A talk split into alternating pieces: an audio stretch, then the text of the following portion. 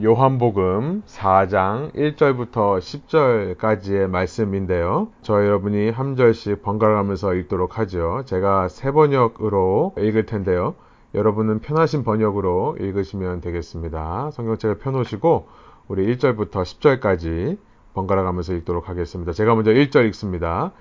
요한보다 예수께서 더 많은 사람을 제자로 삼고 세례를 주신다는 소문이 바리세파 사람들의 귀에 들어간 것을 예수께서 아셨다. 사실은 예수께서 직접 세례를 주신 것이 아니라 그 제자들이 준 것이다. 예수께서는 유대를 떠나 다시 갈릴리로 가셨다. 그렇게 하려면 사마리아를 거쳐서 가실 수밖에 없었다. 예수께서 사마리아에 있는 수가라는 마을에 이르셨다. 이 마을은 야곱이 아들 요셉에게 준 땅에서 가까운 곳이며 야곱의 우물이 거기에 있었다. 예수께서 길을 가시다가 피로하셔서 우물가에 앉으셨다. 때는 오정쯤이었다. 한 사마리아 여자가 물을 길르러 나왔다. 예수께서 그 여자에게 마실 물을 좀 달라고 말씀하셨다. 제자들은 먹을 것을 사러 동네에 들어가서 그 자리에 없었다. 사마리아 여자가 예수께 말하였다. 선생님은 유대 사람인데 어떻게 사마리아 여자인 나에게 물을 달라고 하십니까? 유대 사람은 사마리아 사람과 상종하지 않기 때문이다. 우리 함께 10절 읽습니다. 예수께서 그 여자에게 대답하셨다. 내가 하나님의 선물을 알고 또 너에게 물을 달라는 사람이 누구인지를 알았더라면 도리어 내가 그에게 청하였을 것이고 그는 너에게 생수를 주었을 것이다. 아멘. 예, 오늘 말씀을 좀 나누기 전에요. 지난 시간 요약을 해주실 이호순 주사님. 네, 지난주 말씀 요약합니다. 어, 요한복음 3장 31절에서 36절 말씀은 요한의 기독론의 요약이라고 할 수 있습니다. 요한은 이 말씀을 통해서 예수님의 최고의 우월성에 대해서 말씀하고 있습니다. 첫째가 3장 31절에서 예수님은 하늘로부터 오신 분입니다. 우리도 하나님의 자녀됨으로 하늘로부터 온 자가 되었습니다. 이것이 우리의 정체성입니다. 두 번째는 3장 32절 예수님은 본 것과 들은 것을 증언하시는 분입니다. 예수님은 우리를 증인으로 부르셨고 예수님은 삶을 통해 하나님만이 참으심을 드러내는 삶으로 또한 우리를 부르셨습니다. 세 번째 3장 34절 예수님은 최고의 예언자가 되십니다. 예수님은 하나님의 말씀만을 전합니다. 이것은 하나님께서 그에게 성령을 한없이 주셨기 때문입니다. 우리도 말씀에 순종함으로 증인된 삶을 살 수 있습니다. 네 번째 3장 35절 말씀 예수님은 왕이십니다. 고난에 있을 때 말씀대로 사는 것이 무슨 얘기 있을까 생각되지만 승리의 비결이 되는 근거는 예수 그리스도가 말씀으로 현재 우리의 삶을 통치하고 계시는 통치자가 되시기 때문입니다. 다섯 번째 3장 36절 예수님은 우월하신 대제사장이 되십니다. 하나님의 진노를 막아내신 분이고 하나님의 진노가 죄인에게 내리지 않게 하십니다. 예수 그리스도 안에서 모든 죄의 문제에도 불구하고 우리가 영생을 확신하고 심판을 받지 않을 것을 믿고 구원의 감격으로 살아가는 하나님의 자녀가 됩시다. 이상입니다. 예, 감사합니다. 예, 오늘 제가 나누고자 하는 말씀은 4장인데요.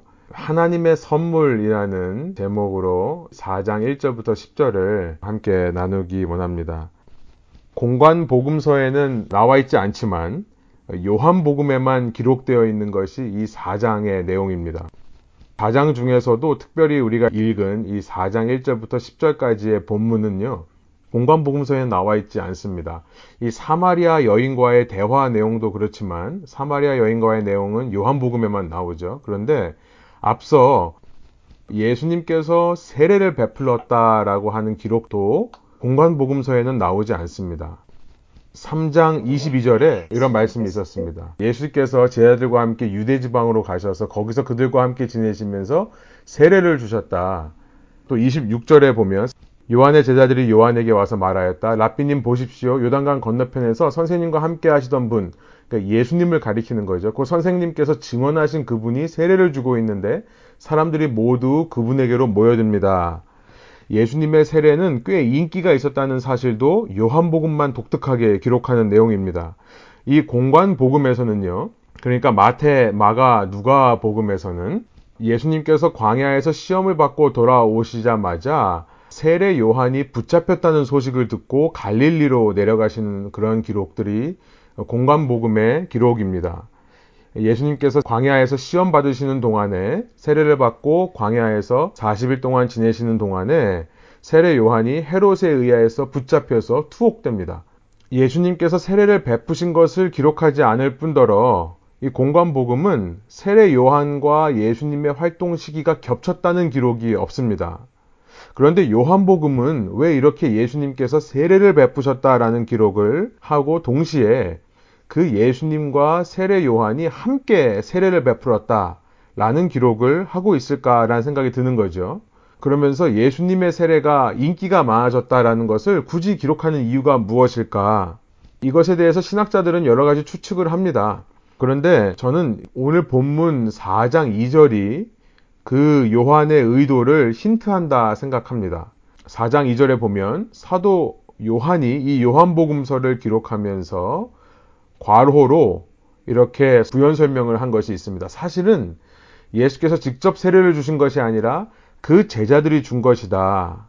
이렇게 세례로 인해 예수님께서 유명해졌지만 정작 예수님은 세례, 여기서 말하는 세례는 물 세례를 말하는 겁니다. 물 세례를 주시지 않았다. 그것은 제자들이 준 것이다라는 것을 굳이 짚고 넘어가는 이유가 무엇일까? 저는 여기서 사도 요한의 의도가 분명해진다 생각합니다. 예수님께서는 물로 세례를 베푸시는 분이 아니라 물과는 전혀 다른 종류의 세례를 베푸시는 분임을 물 세례와 대조하여 세례 요한과 대조하여 보여주기 위해 이런 기록들을 하고 있다라는 것입니다. 공관복음에서 예수님께서 물과 성령으로 세례를 주시는 분이다. 너희가 물과 성령으로 거듭나지 않고는 하나님 나라에 들어갈 수 없다라고 말씀하신 것을 아마 사도 요한은 읽어 보았을 것입니다. 말씀드렸듯이 공간복음이 빠르면 주후 50년대 혹은 늦으면 70년대까지 이 기간 동안에 작성된 것이라면 요한복음은 홀로 90년대에 작성된 문서로 보입니다.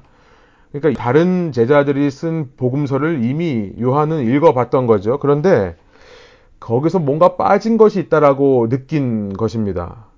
예수님께서 물과 성령으로 세례를 베푸시는 분이라는 것. 이 물 세례에 대한 얘기를 하면서 예수님은 물 세례를 베푸신 분이 아니라 성령 세례를 베푸신 분이었다는 것을 강조하고 싶은 것 같아요. 그래서 이렇게 이야기를 전개해 갑니다.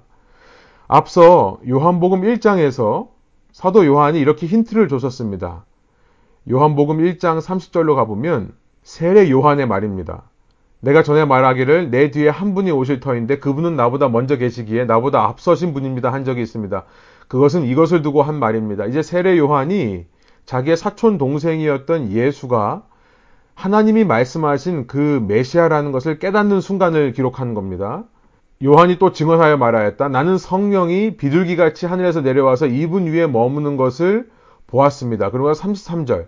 나도 이분을 몰랐습니다. 그러나 나를 보내어 물로 세례를 주게 하신 분이 나에게 말씀하시기를 성령이 어떤 사람 위에 내려와서 머무는 것을 보거든 그가 바로 성령으로 세례를 주신 분임을 알아라 하셨습니다. 1장에서 이 기록을 지금 했었죠. 그리고 나서 성령으로 세례를 주시는 분에 대한 이 예언을 해놓고 나서 예수님께서 실제로 성령으로 세례를 주시는 장면이 아직까지 나오지를 않고 있습니다. 계속해서 예수님이 세례를 베푸셨다, 세례를 베푸셨다, 3장에서 말하고 이렇게 지내왔습니다만, 여기서 말하는 세례는 말씀드린 대로 물 세례죠. 이 말씀대로 성령의 세례를 베푸는 것을 언제 할 것인가를 이 독자들이 기대하게 만드는 것입니다. 그러다가 이제 4장에서 예수님께서 드디어 성령으로 세례를 주시기 시작하는 것을 말하기 위해 2절에서 여기까지 지금 세례를 통해 예수님께서 유명해지셨지만 이 세례는 아직 예수님의 진짜 세례가 아니었다라는 것을 말하는 거죠. 이것은 제자들이 줬던 물 세례만으로 이렇게 사람들에게 유명세를 탔던 것이고 진정으로 약속되었던 예언되었던 성령의 세례가 이제부터 일어날 것인데 그것이 어떻게 이루어질 것인지를 이제 4장에서 말씀하기 시작한다는 것입니다. 그래서 성령 세례에 관한 말씀을 하는 것이 4장의 내용이다.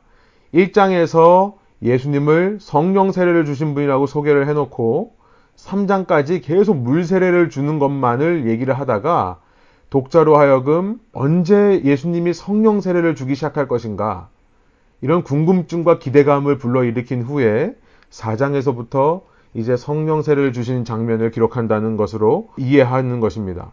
그래서요, 4장 1절에 보면 이런 말씀으로 시작합니다. 요한보다 예수께서 더 많은 사람을 제자로 삼고 세례를 주신다는 소문이 바리세파 사람들의 귀에 들어간 것을 예수께서 아셨다. 참 웃기는 거죠.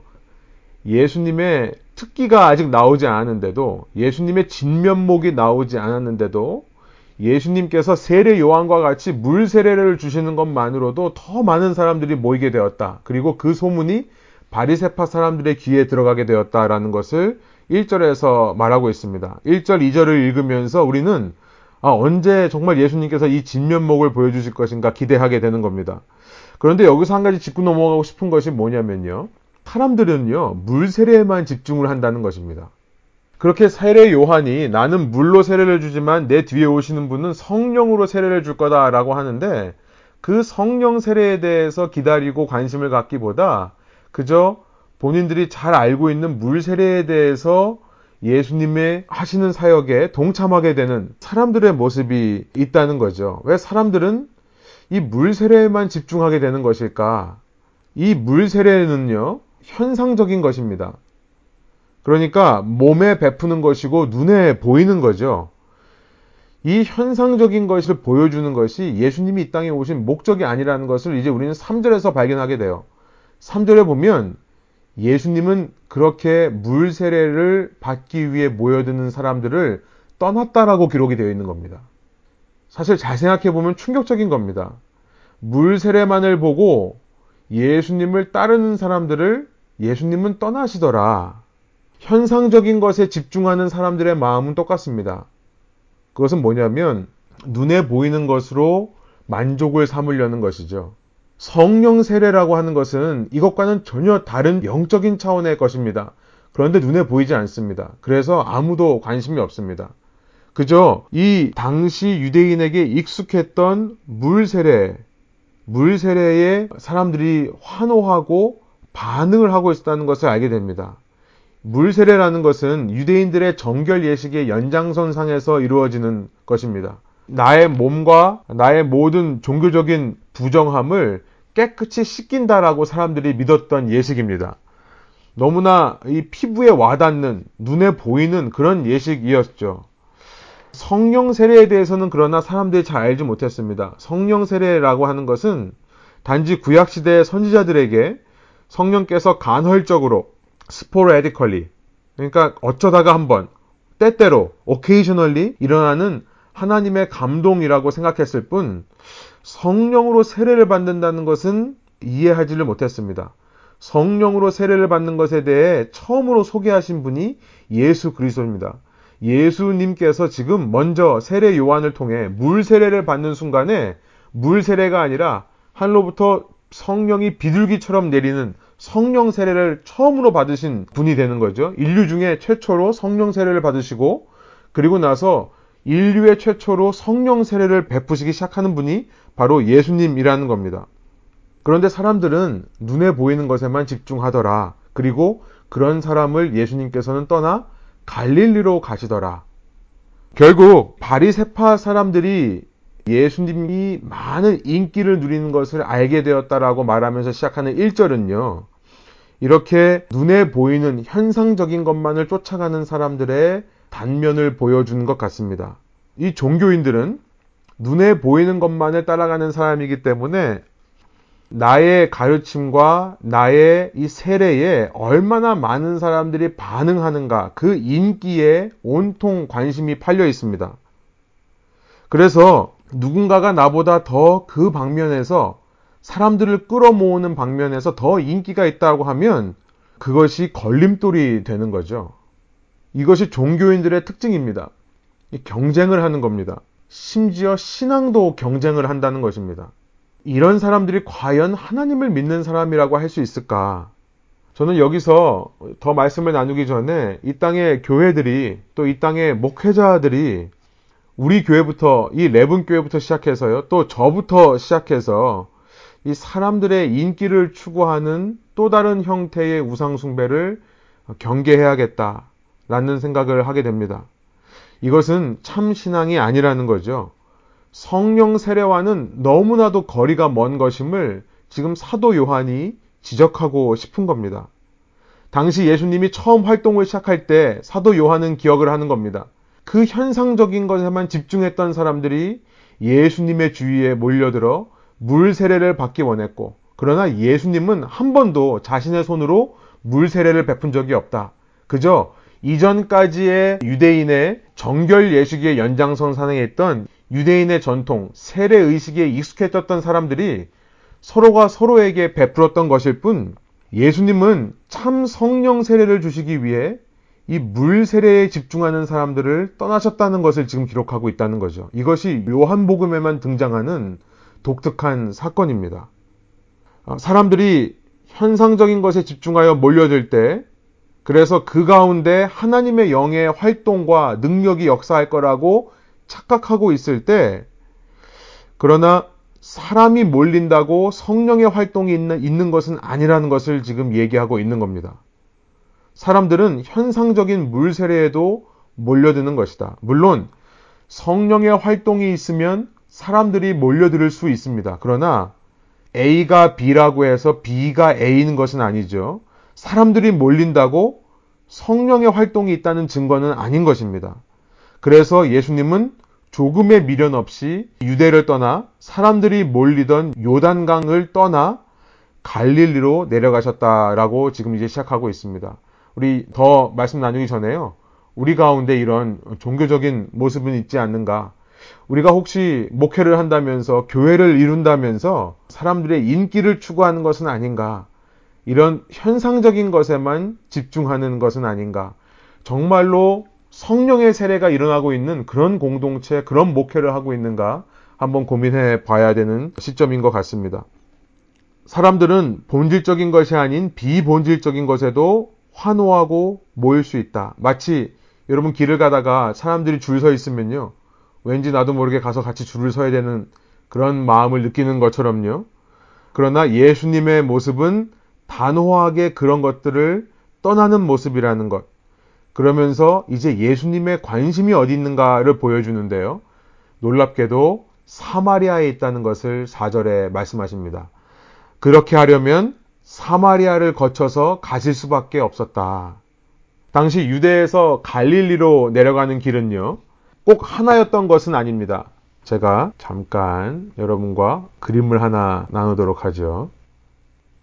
요 그림이 보이십니까? 당시 지도인데요. 여기 보면 예루살렘이라고 하는 곳이 여기 있습니다. 예루살렘이라는 곳에서부터 북부 지방에 있는 갈릴리 호수 근처에 이 땅으로 가는 길은 당시 하나만 있던 것이 아닙니다. 재밌는 것은 예루살렘에서 북쪽으로 올라가지만 내려간다라는 표현을 합니다. 유대인들은 지형상으로는 북쪽으로 가는 것이지만 예루살렘에서부터 멀어지는 방향은 무조건 내려간다라고 표현을 하고요. 반대로 지형상으로는 남쪽으로 내려오지만 예루살렘과 가까워지는 곳은 전부 올라간다는 표현을 씁니다. 이 예루살렘에서 갈릴리로 내려가는 방법은 여러 가지가 있는데요. 대표적인 길이 여리고를 통해 여기 보면 옆에 여리고가 있습니다. 여리고를 통해 이 요단 강가를 타고 올라가는 길이 가장 보편적인 길입니다. 트랜스 조던이라고 하는데요. 계곡을 따라 내려가는 것이 가장 일반적인 길입니다. 그런데 꼭 그 길만 있었던 것이 아닙니다. 예루살렘에서 많은 유대인들은 실은 이렇게 돌아가는 길을 보다는 빨리 갈 수 있는 길을 택했기 때문에 여기 점선으로 나와 있는 산길을 통해 사마리아를 거쳐서 갈릴리로 가기도 했습니다. 이제 4절에서 말씀하시는 예수님이 사마리아를 거쳐서 가야 된다라고 하는 것은 바로 이 길을 말하는 겁니다. 여기 보면 가는 길에 사이카라고 되어 있는데 아마도 수가성이 여기가 되지 않을까 아, 여기 보면 이제 그리심산이 옆에 있고요. 그리심산 옆에 있는 이 도시가 수가가 되지 않을까라고 하는 이제 추측을 하게 되는 것입니다. 아무튼 4절을 보시면 그렇게 하려면 사마리아를 거쳐서 가실 수밖에 없었다. He had to, must라는 말이 있는데요. 그리스 말로 day, D-E-I라고 씁니다. day라는 말을 하고 있습니다. 왜 예수님께서 꼭 이 길로만 가야 되는가? 근데 이렇게 세 번역의 번역을 해놓으니까 이 길 외에는 갈 길이 없다라는 번역처럼 보입니다. 저는 가셔야만 했다라는 번역으로 바꾸면 좋겠다 생각이 듭니다. 예수님은 돌아서 갈 수 있는 길도 있는데 왜 꼭 사마리아를 가셔야 했는가? 유대인 중에는 가장 빠른 길인 사마리아를 통과해 가는 사람도 있었지만 사마리아인들과 마주치기 싫어서 이렇게 삥 돌아가는 사람들도 있었던 것입니다. 오늘날 우리 서로 거리를 두고 가는 것처럼요. 이 사마리아인들을 만나면 그렇게 피해 갔던 것이 당시 유대인들의 관습이었습니다. 왜 그랬을까요? 4장 34절에 그 답이 있습니다. 요한복음 4장 34절로 가보면 예수님께서 이렇게 말씀하십니다. 예수께서 그들에게 말씀하셨다. 나의 양식은 나를 보내신 분의 뜻을 행하고 그분의 일을 이루는 것이다. 너희는 넉 달이 지내야 추수할 때가 된다고 하지 않느냐? 그러나 난 너에게 말한다. 눈을 들어 밭을 보아라. 이미 곡식이 익어서 거둘 때가 되었다.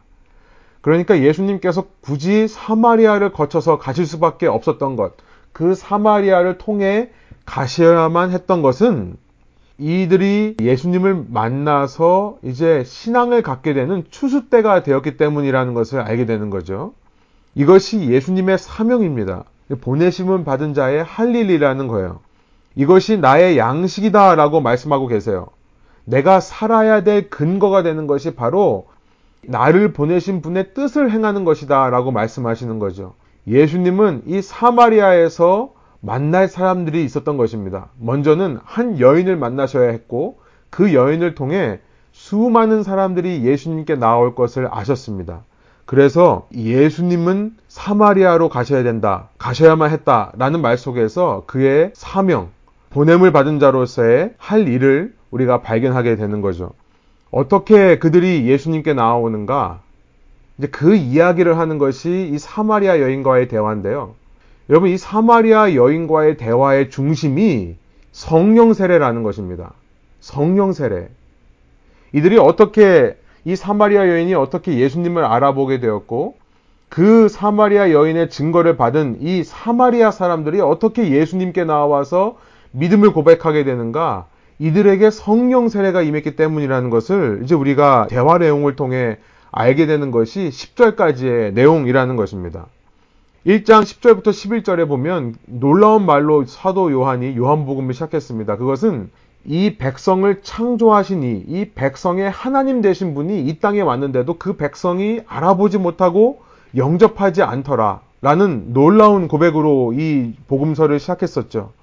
그런데 자신의 백성이 아닌 사마리아인 중에 이렇게 성령의 세례를 받아 하나님께 나오는 사람들이 있을 거를 지금 이 기록을 통해 말씀하신다는 겁니다.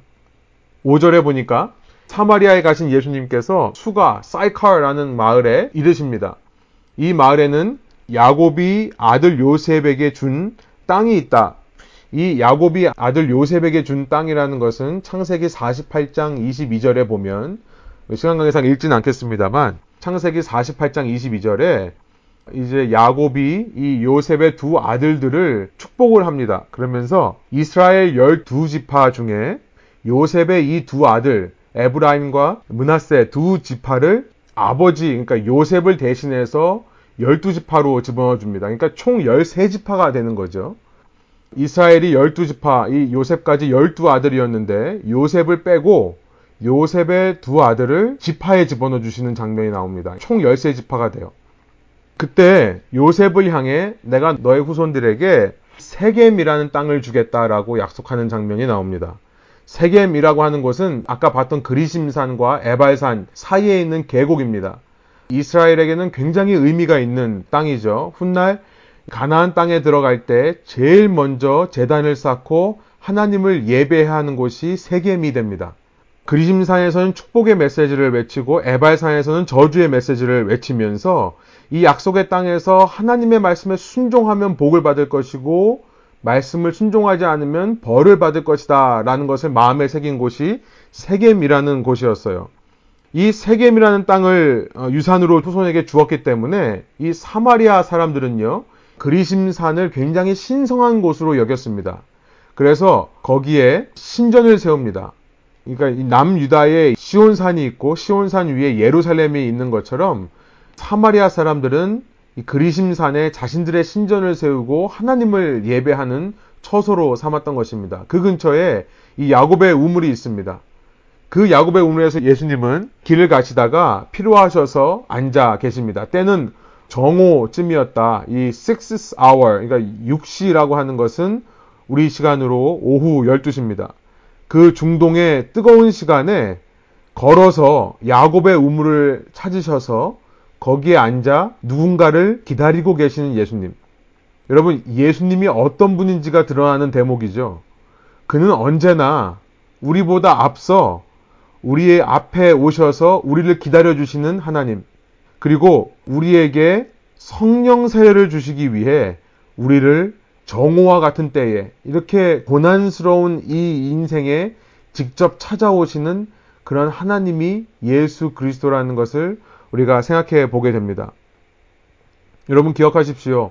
우리가 피곤해서 지칠 수밖에 없는 상황일 때 먼저 오셔서 우리를 기다리고 계시는 그 예수님을 늘 기억하시는 저와 여러분 되기를 원합니다. 예수님께서 기다리고 계실 때 이제 한 여인이 물을 기르러 나옵니다. 정오에 물을 기르러 나온 것으로 봤을 때 이 여인은 주위 사람들에게 멸시받는 같은 여인들에게 가십거리가 되는 회자가 될 수밖에 없는 상황에 있는 여인이라는 것을 알게 되죠.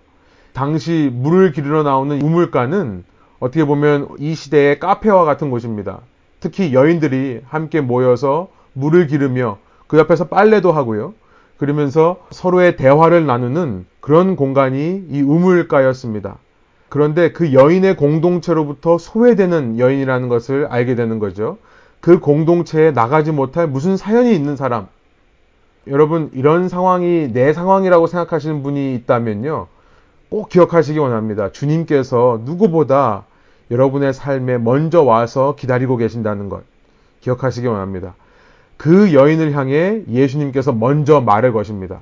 누구도 말을 걸지 않고 누구도 관심 주지 않는 그 여인에게 마실 물을 달라라고 말씀을 합니다. 제자들은 먹을 것을 사러 수가성에 들어갔기 때문에 그 자리에 없었다는 것을 얘기하고 있죠. 그러면서 구절에 이렇게 말합니다. 사마리아 여인이 예수께 말하였다. 선생님은 유대 사람인데 어떻게 사마리아 여자인 나에게 물을 달라고 하십니까? 가로하고 또 설명을 하죠. 유대 사람은 사마리아 사람과 상종하지 않았기 때문이다라고 설명하고 있어요. 그러면서 예수님께서 그에게 대답하는 장면이 10절입니다. 예수께서 그 여자에게 대답하셨다. 내가 하나님의 선물을 알고 또 너에게 물을 달라는 사람이 누구인지 알았더라면 도리어 내가 그에게 청하였을 것이고 그는 너에게 생수를 주었을 것이다. 저는 이 10절이야말로 예수님께서 이곳에 와 계신 목적을 드러내는 말씀이라고 생각하고요. 여기서 말하는 하나님의 선물이라는 것이 바로 성령 세례를 가리킨다는 것을 저는 말씀드리고 싶습니다. 하나님의 선물. 결국 예수님은 이 하나님의 선물을 주시기 위해 오신 것이고요. 이 하나님의 선물은 성령 세례. 이제까지 그 누구에게도 알려주고 보여주지 않았던 성령 세례가 놀랍게도 사마리아에 있는 이 멸시받는 이 여인으로부터 임하기 시작한다는 사실을 사도 요한이 기억하고 기록하는 겁니다. 어떻게 하나님의 선물이 성령 세례가 되는지 제가 지난번에 주일 설교 때도 한번 말씀드렸는데요. 사도행전을 보면 우리가 알 수 있게 됩니다. 사도행전 8장에 보면 이제 예루살렘에만 있던 복음이 스테반의 순교로 말미암아 유대 지역과 사마리아로 퍼져가는 장면을 그리면서 이 사도행전 8장에 빌립 집사가 이 사마리아를 향해 나아가서 복음을 전하는 장면이 있습니다. 사마리아에서 만난 네시에게 세례를 베풉니다. 왜냐하면 성령께서 그의 마음 가운데 있는 것을 확인했기 때문입니다. 이렇게 사마리아 사람들이 복음을 받기 시작했다는 소식을 듣고 이 예루살렘에 있는 사도들이 베드로와 요한, 당시 최고 지도자인 그들을 사마리아 땅으로 보내는 장면이 8장 14절에 나와 있습니다. 이 두 사람은 내려가서 사마리아 사람들이 성령 받게 해달라고 기도하고 있었는데요. 사마리아 사람들은 물 세례에 대해서는 알고 있었습니다. 그런데 아직 성령이 내리지 않았다라고 되어 있습니다. 그래서 베드로와 요한이 그들에게 손을 얹으니 성령을 받았다 이렇게 되어 있습니다. 그러면서 시몬이라는 사람이요. 베드로와 요한이 성령을 주는 것을 보면서 돈을 냅니다. 돈을 주고 나도 내가 손을 얹는 사람마다 성령을 받을 수 있는 권능을 나에게도 주십시오. 내가 돈으로 사기 원합니다. 라고 말하니까 20절에 이렇게 말하는 장면이 있어요. 베드로가 그에게 말하였다. 그대가 하나님의 선물을 돈으로 사려고 생각하였으니 그대는 그 돈과 함께 망할 것이요. 지금 하나님의 선물이라는 것을 성령 세례를 빗대서 말하고 있는 거죠. 당시 사마리아 사람들에게 하나님의 선물이라고 한다면 그것은 성령 세례라는 인식이 있었기 때문에 그렇습니다.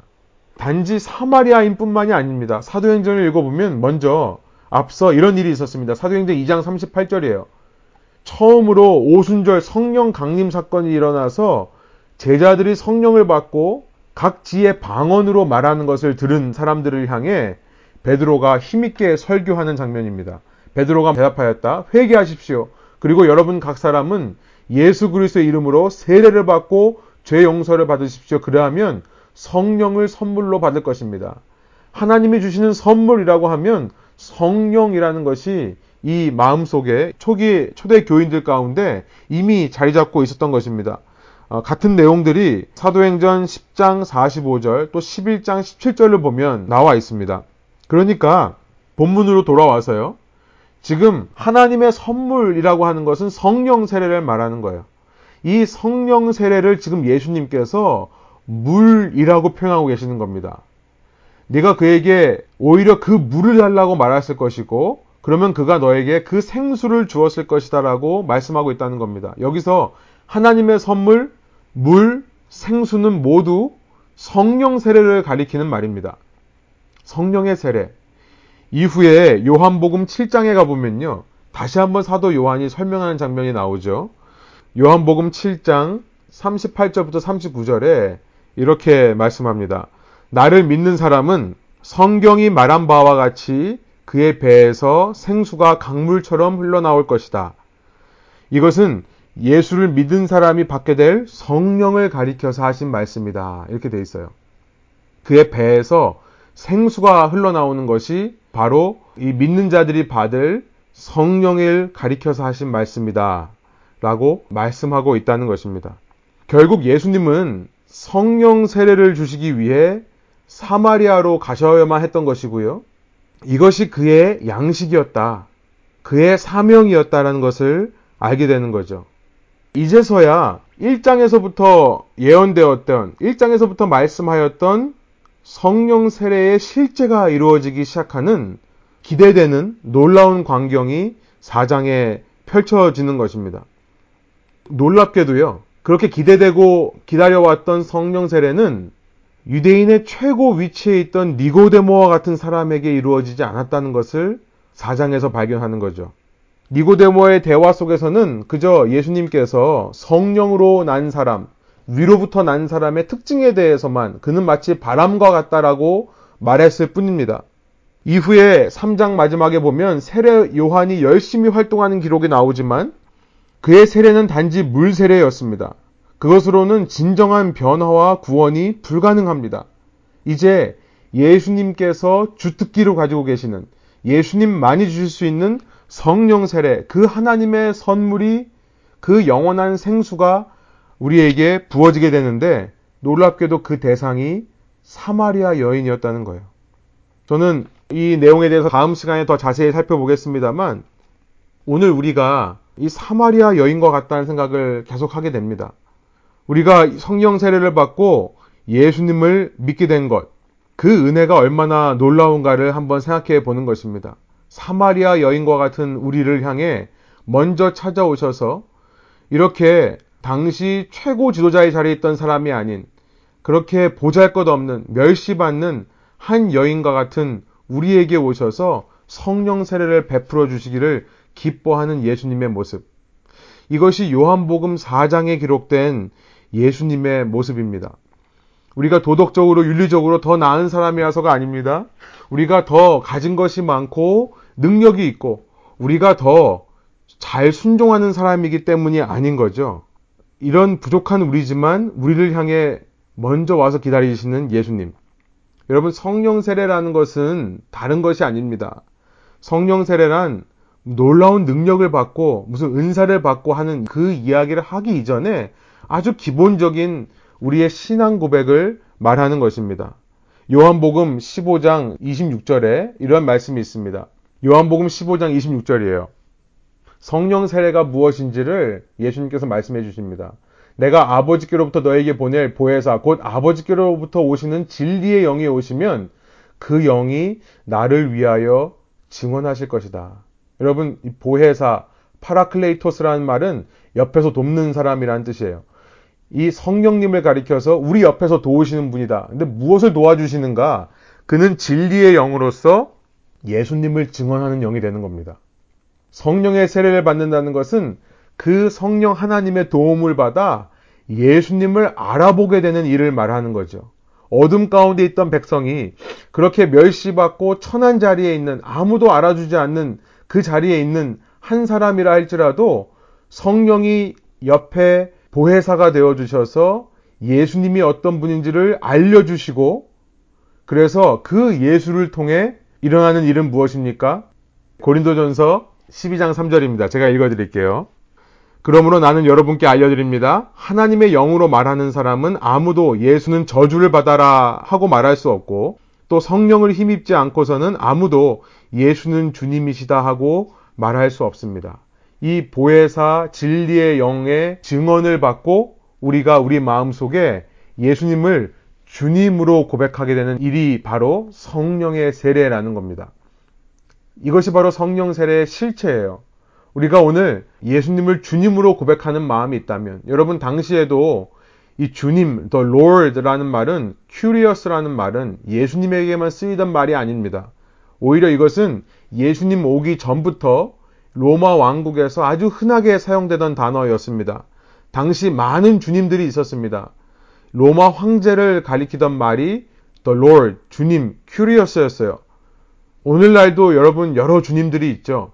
돈이 주님이고요. 행복이 주님이고요. 건강이 주님이고 인기가 권력이 주님인 시대가 되었습니다. 그러나 성령의 세례로 예수님을 주님으로 고백하게 되는 것. 이것이 성령 세례를 받은 사람의 증거입니다.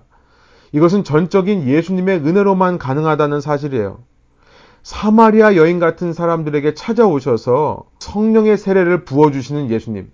인기와 사람들의 모여드는 것에 부화 뇌동하시는 예수님이 아니라 그렇게 사람들이 많은 곳에 머물러 계시기를 즐거워하는 우리와 같은 예수님이 아니라 그 사람들을 단호히 떠나서 혼자 멸시받고 천한 자리에 있던 우리 같은 사람들을 위해 먼저 오셔서 기다려주시는 그 예수님의 은혜를 통해 우리에게 임하는 것이 성령 세례라는 것입니다. 그렇다면 여러분, 우리가 성령 세례를 받았다는 사실에 대해 우리는 늘 겸손함을 잃지 말아야 할 것입니다. 그 은혜를 받은 자로서 그 놀라운 하나님의 선물을 받은 자로서 성령의 세례를 우리 마음 가운데 최고의 가치로 여기고 여러분 그것만으로도 우리가 충분히 감사할 수 있는 감사의 조건이 되는 것이겠죠. 그래서 성령의 세례를 받은 사람들에게 어떤 증거가 나타나는가? 요한복음 16장 13절에 보니까 이런 말씀이 있습니다. 그러나 진리의 성령이 오시면 그가 너희를 모든 진리 가운데로 인도하시리니 그가 스스로 말하지 않고 오직 들은 것을 말하며 장래일을 너희에게 알리시리라. 성령의 세례를 받은 사람으로서 그 은혜를 체험한 사람으로서 어떤 반응이 나타난다는 것입니까? 그 진리 가운데 인도함을 받는다는 것이죠. 여러분, 성령 세례의 증거는요, 말씀을 사모하는 겁니다. 그 진리에 귀를 기울이는 것. 여러분, 우리가 다른 방법으로 하나님의 메시지를 들을 수 있는 방법이 없습니다. 말씀을 통해 받는 겁니다. 매일같이 말씀을 통해 우리를 권면하시고, 우리를 이끌어 주시고, 무엇보다 나의 삶의 자리에 나보다 먼저 오셔서 오늘 하루를 이렇게 이렇게 살아가라라고 건면해 주시는 예수님의 말씀을 사모하게 되는 것, 이것이야말로 성령 세례를 받은 사람의 제일 되는 증거가 되겠습니다. 에베소서에 보니까 이런 말씀이 있어요. 여러분도 그리스도 안에서 진리의 말씀, 곧 여러분을 구원하는 복음을 듣고서 그리스도를 믿었으므로 약속하신 성령의 날인을 받았습니다. 성령의 세례를 예배소서에서 바울은 성령의 도장을 받는 것으로 표현하고 있습니다. 그 성령의 도장이 무엇입니까? 그 진리의 말씀을 붙들고 사는 삶이라는 거예요. 우리를 구원하는 복음을 듣고서 날마다 말씀 가운데 예수님을 더 믿게 되는 삶을 말하는 것입니다. 이것이 우리에게 주어지는 첫 번째 성령 세례를 받은 사람으로서의 반응이라면 두 번째 반응은요. 자연스럽게 이루어지는 에베소 1장 14절이죠. 이 성령은 하나님의 소유인 우리가 완전히 구원받을 때까지 우리의 상속의 담보이시며 우리로 하여금 하나님의 영광을 찬미하게 하십니다. 사도 바울은 성령 세례를 도장을 받는 것으로 표현을 하면서 한 번 도장을 받으면 영원히 개런티가 된다. 담보가 된다라고 하는 당시의 문화를 이야기하는 것이죠. 한 번 하나님의 소유로 확정된 사람이면 죽을 때까지 아니 죽음 이후에도 영원한 하나님의 소유가 될 것이다. 여러분 이 땅에서 영원한 하나님의 소유가 된 사람들이 무엇으로 두려워할 수 있겠습니까? 이 땅에 무엇이 그 사람들을 흔들어 놓을 수 있겠습니까? 그래서 두 번째로 성령 세례를 받은 사람들의 특징이라고 한다면 하나님의 영광을 찬미하는 것입니다. 어떤 가운데서도 하나님의 그 은혜를 감사하고요. 영광을 찬미하게 된다는 것이에요. 결국 이 성령 세례라는 것은 내 안에 솟아나는 생수와 같습니다. 영생하도록 솟아나는 샘물이 된다라고 예수님은 말씀하십니다. 결국 이 성령 세례는 우리의 영생을 확신하게 하는 도구가 된다는 것을 생각해 보게 되는 거죠. 여러분 영생의 확신이라는 단어 다시 한번 붙들기를 소원합니다. 구원의 확신을 받았습니까? 라는 말이 아니죠. 영생의 확신이 있습니까? 말씀드린 대로 살아있는 것은 특징이 있습니다. 우리가 죽어 있는 것과 살아있는 것은 분별이 됩니다. 그래서 우리가 완성될 구원을 확신한다고 얘기하기보다 우리가 오늘 살아있는가를 확신하는가 제가 그 질문으로 바꾸자고 그랬죠. 구원의 확신이라는 말을 하지 말고 영생을 확신하는가, 살아있음을 확신하는가.